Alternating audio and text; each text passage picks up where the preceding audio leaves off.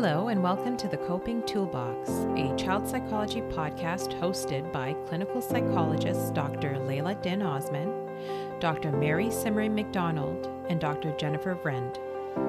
We hope that this podcast helps parents, children, and teens learn new coping skills in dealing with their stress and anxiety, and to help strengthen relationships in their lives.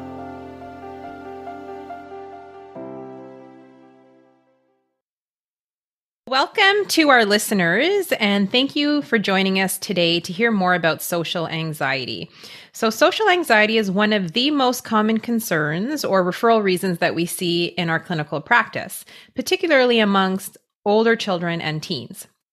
We've also been noticing an increase in social anxiety in recent months, and you know, it could possibly be related to COVID restrictions, which are lifting um, because many children haven't had a whole lot of practice over the last couple of years socializing or leaving their house on a regular basis or being back to in person school. So we have seen that there may be a correlation there. And we thought it would be a good idea to talk about social anxiety in a podcast episode for this reason. So perhaps we can start our discussion today by defining what social anxiety is for our listeners and talk a little bit about how prevalent it is in children and teens. So, Dr. Mary, could you please tell us a little bit about social anxiety? So, social anxiety disorder, it's actually also called social phobia. And it's a type of anxiety where there's this very excessive and persistent fear of social situations and or performance situations. So even though it's normal for all of us to get nervous in certain situations, like giving a big presentation or writing a test, this type of anxiety is a lot more significant and it interferes with our daily functioning the anxiety ends up being around situations where we feel like we're being observed by others or in situations where we're interacting with others. And the kinds of circumstances that might be really challenging for someone with social anxiety. These might be things like public speaking, you know, which a lot of people have anxiety around, um, but also things like answering questions in class, maybe speaking up in a group of people, um, possibly meeting new people, going to parties, things like dating can be really challenging. Um, standing up and expressing their opinions can be difficult. Um, engaging in group work, talking on the phone, maybe doing a driving test, um, even things as simple as writing or eating in front of other people, um, or walking into a classroom where everyone is sitting. So you can see that there are a lot of examples that um, can come into play as part of everyday life. And in these cases, individuals often feel really self conscious or they might feel embarrassed and they have this real sense of being scrutinized or negatively judged by other people. They also might be afraid of being embarrassed or rejected by their friends. So that's another thing that comes into play with social anxiety. Um, the other thing that can be a very big deal for someone with social anxiety is that they have an intense fear of other people noticing them feeling anxious. Um, so they might feel like everyone in the room, for example, is noticing that their voice is really shaky or that their body is trembling or they might be blushing or that sort of thing. So the physical symptoms on their own can actually produce some anxiety as well, um, which is really difficult for these individuals to deal with. Um, they also often experience thoughts around things like no one's going to talk to me. Um, i'll get anxious and other people will know. So there's this there are the physical symptoms but there are also these really negative thought patterns that come up pretty commonly um, with social anxiety. Um, one thing that i just wanted to mention quickly as well is that in these situations where someone is feeling anxious, what happens is that their bodies end up going into this um, nervous system response that we call a fight, flight, freeze, or 3F response. Um, and basically, what happens is that our nervous system ends up getting activated in these social situations because our brain misperceives them as being threatening and ends up activating this response that's intended to keep us safe. Um, so if we were actually faced with a real threat to our survival, this is the same response that our body would go into. Um, so, for example, we might freeze um, or feel an intense urge to avoid a situation, and that can really affect important things for us, like school and relationships, um, and just our ability to participate in things that are important to us. And you bring up a lot of important points about, you know, at the core why social anxiety happens and how um, a lot of it has to do with fears of humiliation and rejection or embarrassment. And you know i think we see a lot of uh, social anxiety occurring in adolescence because it's a time where social status is so important right for teen- yeah. teenagers especially in high school it's all about social status and wanting to be liked by peers wanting to have friends or large friend groups um, and so that's probably why we see higher rates in the adolescent period versus compared to older adults, right? Um, okay, thank you for that. Lots of great information. So, Dr. Jenn, how common is social anxiety in children and teens? And are some kids more likely to have it compared to others? Yeah, so that's a great question. Um, you know, just going back to what Dr. Mary said, I think it's so important to think about this because most people hear about social anxiety and they kind of think, well, you know what, I don't really like presentations or, you know, meeting new people is kind of hard for me. Does that mean I have social anxiety, right? So I think it's a common thing for us to have a bit of anxiety around this. It's all about the level, right? And how much is it impairing things. So, you know, when we look at actual social anxiety disorder, about 7% of kids have social anxiety disorders. So that's fairly high um, in terms of rates that we're seeing in kids. It's really interesting too, Dr. Laila, because you had mentioned, you know, um, typically it's it's around it's these things that are important in adolescence right? So all of a sudden when we're kind of heading into adolescence that's when friends become more uh, important in our lives. It's also when we become more aware of other people's opinions right? So we start to have that you know what does this person think of me? As a kid you don't think about as a young child you don't think about those things so much. But as you're going into you know kind of pre-adolescence and then into adolescence you're so much more aware of what other people are thinking. So we usually see social anxiety start to develop between the ages of 8 and 15, which kind of hits that developmental period. Um, in terms of how it develops, so sometimes it starts gradually. Sometimes it, it might be a child who just has a very shy temperament, maybe a more anxious temperament, and you see it start to develop really slowly, and over time you see it kind of affecting them more and more. In other situations, there might be an event or a situation that was extremely embarrassing or or possibly something traumatic and then all of a sudden these symptoms start to emerge um, so there's different when we're looking at different causes there's like I say, there's there's temperament. Um, there's also a genetic component. So when we're looking at anxiety, we've we've talked about this in other podcast episodes. There's a genetic component where if you have a parent that's more prone to anxiety, that has more anxiety, you might be more likely to inherit um, some of those genes and be more anxious. We also um, we know that there's a structure in the brain um, called the amygdala, and for some of us, the amygdala is kind of overactive, and the amygdala is what causes our fear response. And so, if our amygdala is overactive, then we're going to have more of that response to fear. Dr. Mary was was talking about it earlier, where those social situations might cause the amygdala to be more active. And then the last thing is the environment. So sometimes um, social anxiety could be a learned behavior. So as I mentioned before, it could be something that happened to you that caused a lot of embarrassment and you're worried it might happen again. Or it can also be modeling. So the people that you're around often. So for example, if your parents are quite you know, um, shy around other people, or, you know, if they, they have trouble meeting other people or avoid social situations, you might be more likely to develop some of those, those um, behaviors as well. So, like I say, it could be inherited, it could be brain structure, it could be environment, or some combination of those things.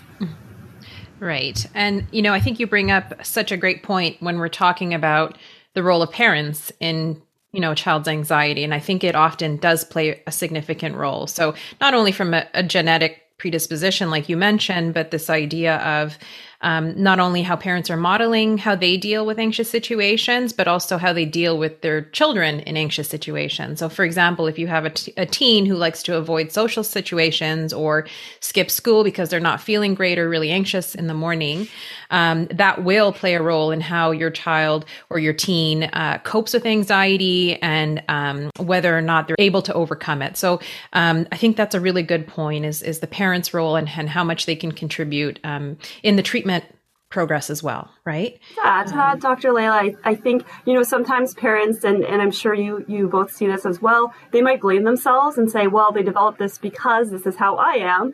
Um, but it can actually be such a helpful thing in therapy because they can relate and they can understand. And so they can be working on some of these things as their kids are working on them, or maybe it was something that they've overcome in the past and they understand it. So there's something really beautiful that can happen there as well when the parents have some of those similar behaviors to what they're seeing in their kids.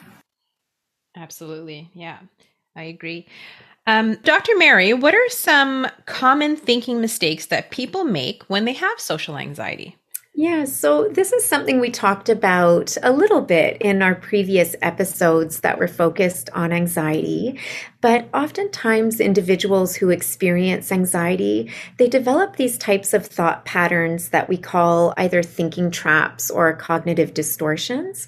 And people who are socially anxious, they tend to make certain types of cognitive distortions more often than others. So some of those examples are things like magnification. Um, so really magnifying a problem or assuming that everyone is staring at them for a negative reason reason, um, mind reading, um, usually reading somebody's mind in a negative way. So, for example, that girl thinks what I said was so stupid. Um, catastrophizing is a really big one. Um, so, maybe thinking that something that happened was a little that was a little bit embarrassing is totally the end of the world. Um, I can't believe I just said that. No one will ever want to talk to me again. Um, so things like um, feeling like everyone hates so everybody hates what I'm wearing today, even because one person made a comment or something like that. Um, also, labeling themselves. So maybe they didn't do well on a test or something and interpreting that as I'm so stupid. Um, and then also perfectionism is a really big one for individuals with social anxiety, feeling like they have to do everything perfect. And if they don't, everyone will notice. And this can cross lots of different areas from school to sports to friends to appearance. So lots of different areas where we see this perfectionism come up. Yes, and I agree. I think that's one that often comes up in clinical practice. I think a lot of children and teens feel this immense amount of pressure to perform and to be competitive and mm-hmm. to excel. Um, and it can often result in a lot of anxiety, especially socially, because, um, you know, in the real world, no one is perfect and we all make mistakes on a fairly regular basis, uh, either in things that we say uh, or socially with friends. And, um, you know, if you have that perfectionist mentality, it can be really uh, distressing for most people. Yeah. Okay, great. Thank you. So, Dr. Jenn, um, we've been discussing how anxiety can play tricks on our minds and cause us to um, have some thinking mistakes.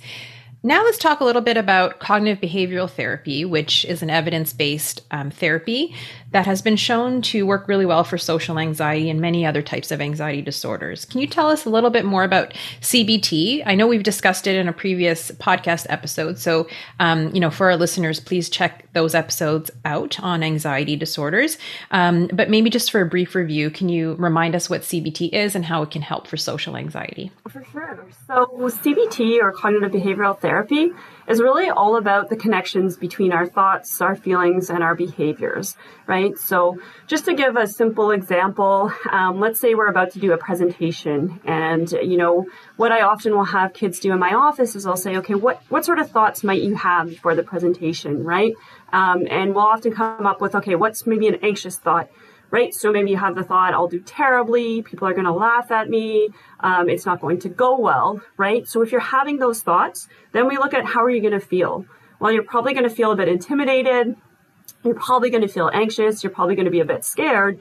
And then how are you going to do or what's the behavior or the outcome right so you're probably not going to do as well because of all those anxious thoughts that are driving the anxious feelings that then make you actually feel more anxious in the moment and it makes it more difficult to perform right now we'll look at the other side of that where we say, okay, well, what if we change our thoughts? What if we work on maybe thoughts that are going to be more helpful, right? So saying to ourselves, I've done this before. I've worked really hard. I'm well prepared. I'm going to do my best.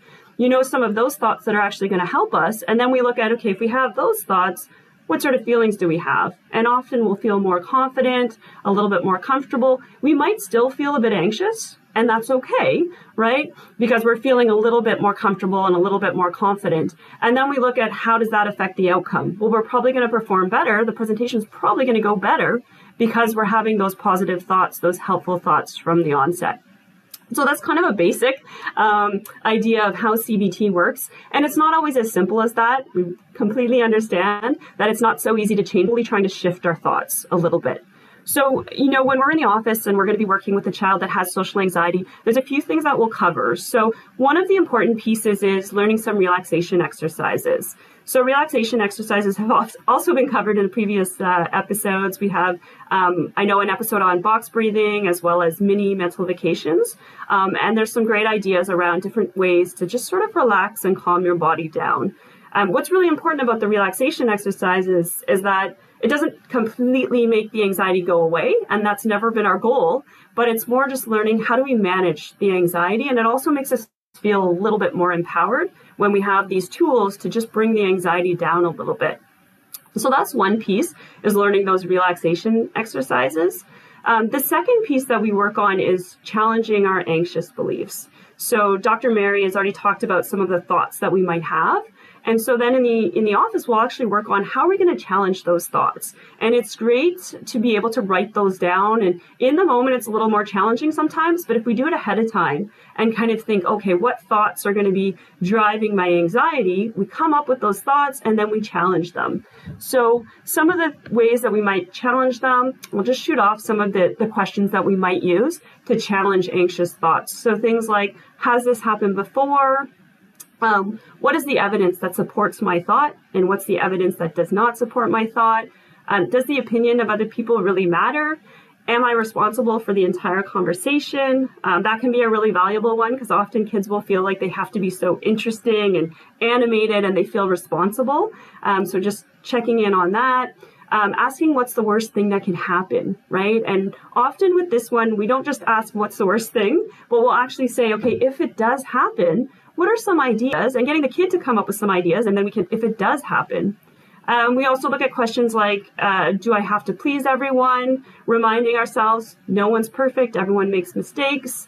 Um, also one that i really love is what would i say to my best friend if they were having this thought? And kind of taking taking yourself from an outside perspective and kind of looking in and saying oh here's some of the encouragement i would use um, and uh, the last one uh, that I often talk about is just that no one is perfect and everyone makes mistakes. So we've already kind of covered that a little bit, but just that reminder of that it is okay if we do make mistakes, we can manage it, we can recover from that.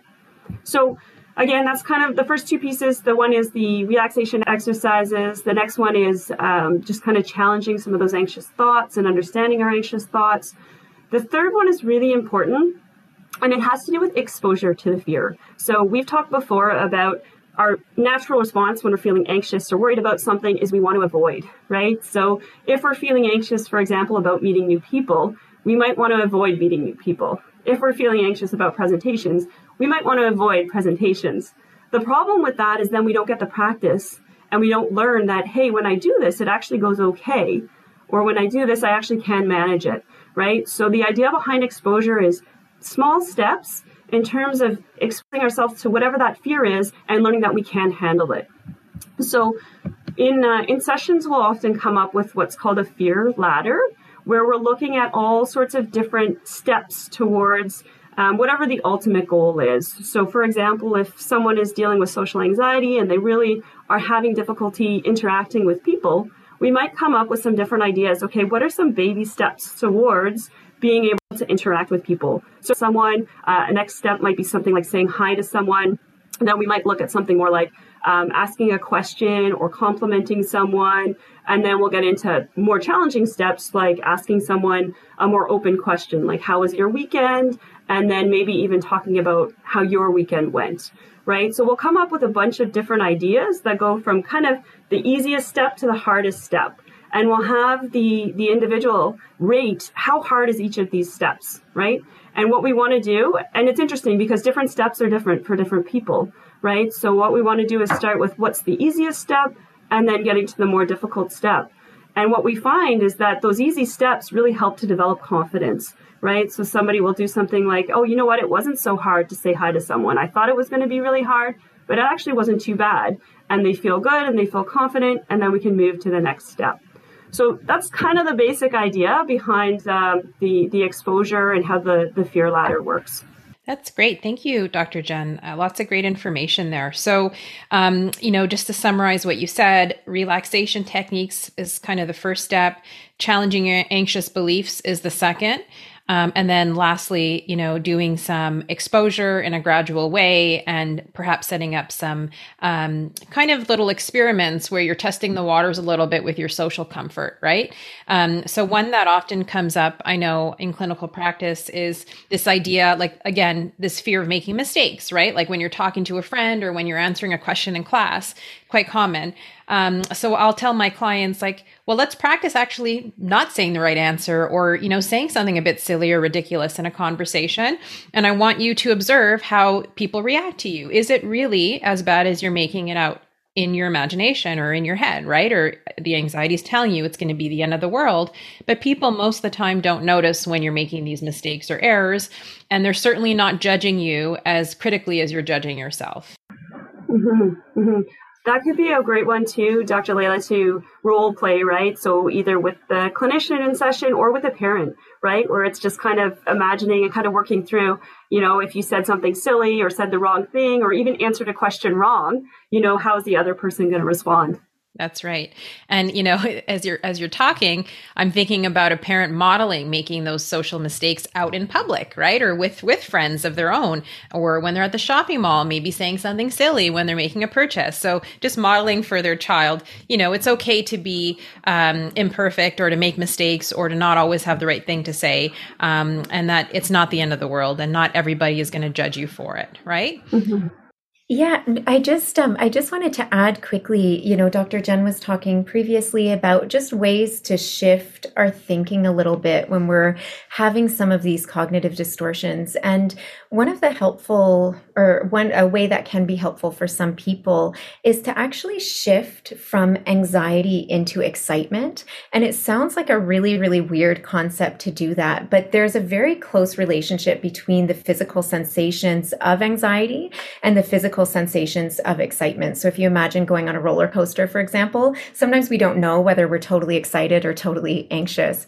Um, so when we're shifting our thinking, trying to focus on being excited can be very helpful for some people. So before a presentation, if we're imagining maybe the feeling we get when we're finished and we're like, I'm excited, you know, I'm looking forward to this, and we're actually telling ourselves that going into it, it can have a nice impact um, on our confidence.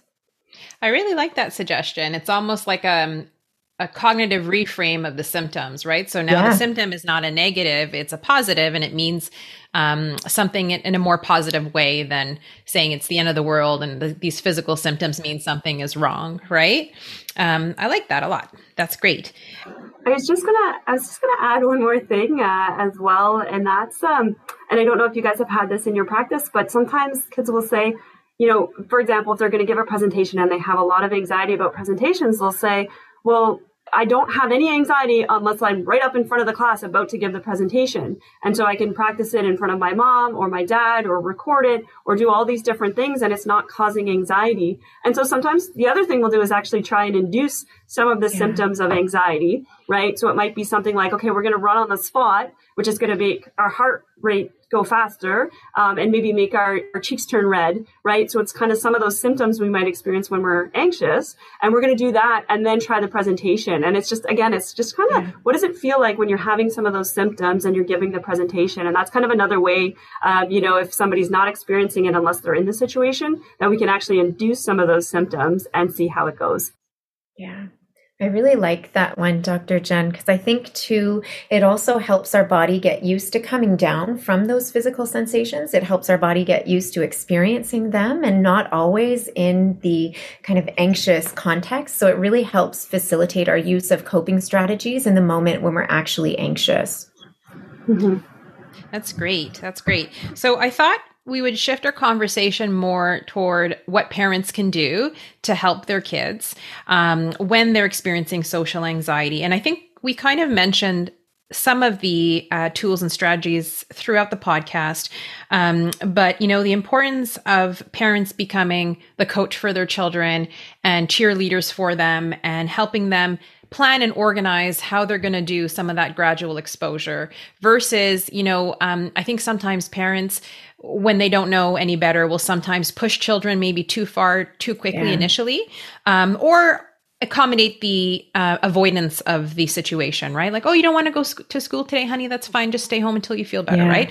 So we don't want to do either extreme. We want to kind of go in the middle ground where we're having a conversation with our child and really planning um, how we're going to do the exposure with them and setting that up. Like, okay, where you know where's that hierarchy going to be? What's the first step all the way to the last step? What are the rewards you would like, and what, where would you like to start here, right? Um, so really being on board with them in that the development of that um, exposure process. Yeah, I just wanted to add to I think those are really great points and I really like how you're talking about it as, you know, your child's coach um, also, trying to focus on recognizing and talking about the anxiety as something external from your child. And doing this, it allows you to really be on a team with your child against the anxiety versus parent against child, right?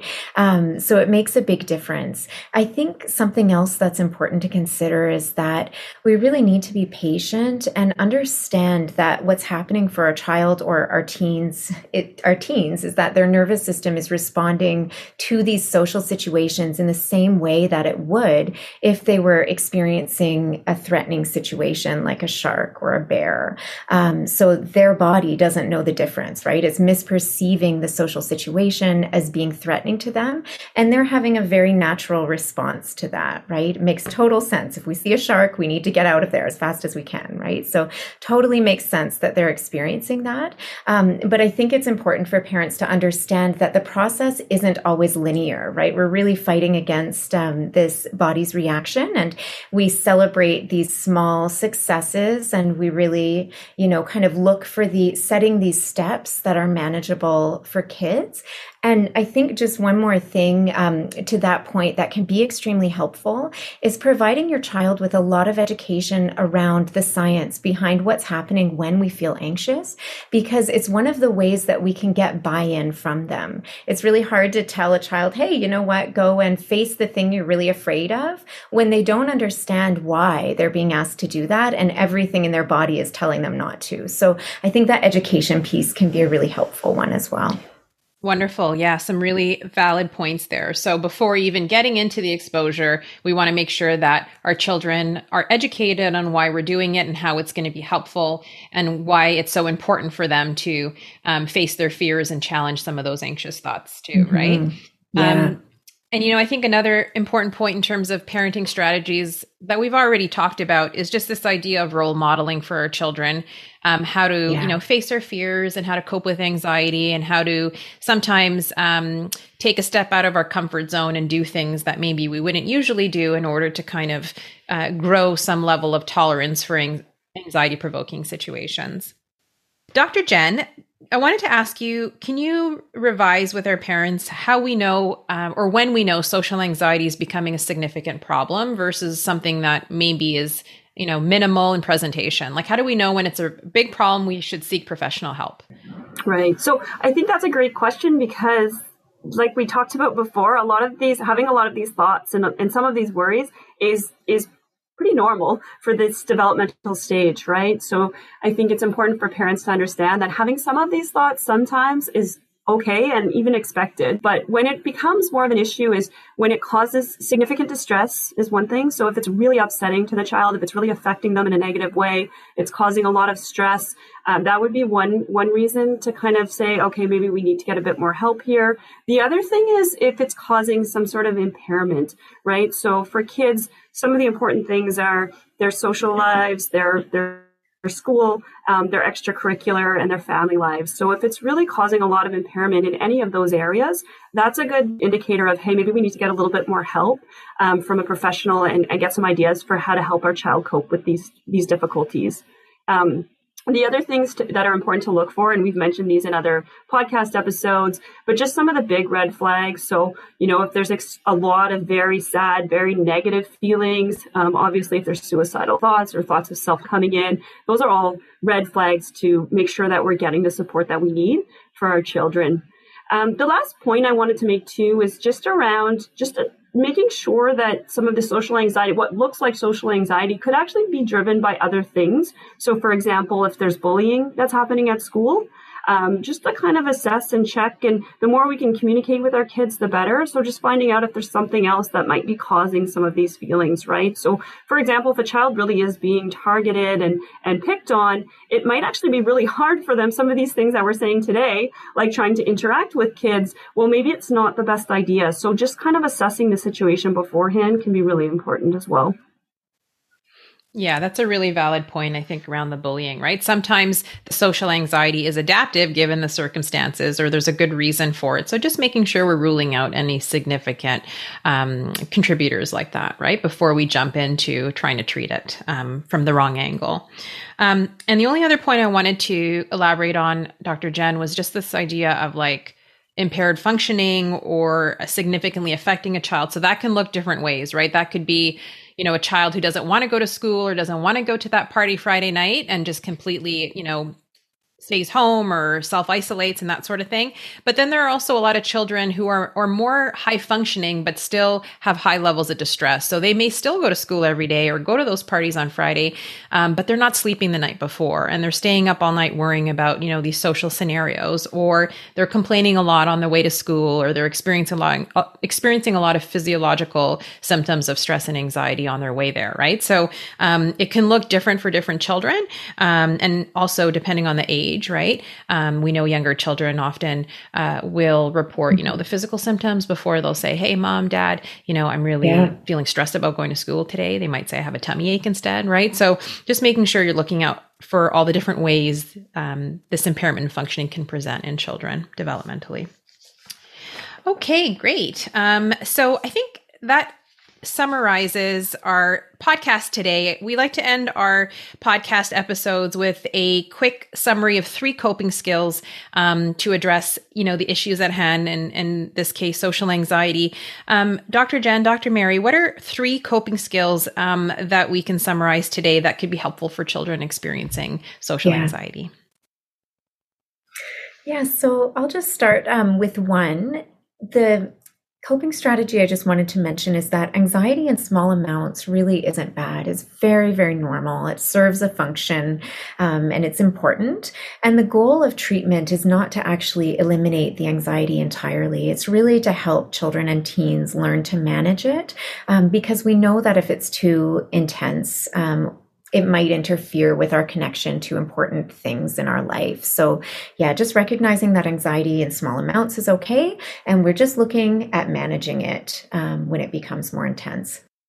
Another point that I'd like to make is just how important it is. We've talked about this, but for the, the parents to really empower the child, right? So we kind of talked about it almost as though the parents like a cheerleader, you know. And so I think really trying to be understanding, being patient, um, and also just really being proud of the small achievements, right? What we're asking kids to do is actually really challenging and really hard for them. So I think that understanding and recognizing that and then really being happy with them when they're making some of these small steps towards their big goals. That's great. And, you know, I think just to summarize all together, just knowing that we can overcome our social anxiety by challenging our beliefs, not avoiding situations that make us uncomfortable or nervous, and learning to face our fears slowly and gradually. That's great. Thank you so much, Dr. Jenn and Dr. Mary, for joining me today to talk about social anxiety for our listeners. And I'd just like to remind our listeners to check out the link to our resources included in the podcast episode description um, for other helpful tips and strategies and different websites and book recommendations. So thanks again for listening, and we look forward to our next podcast episode.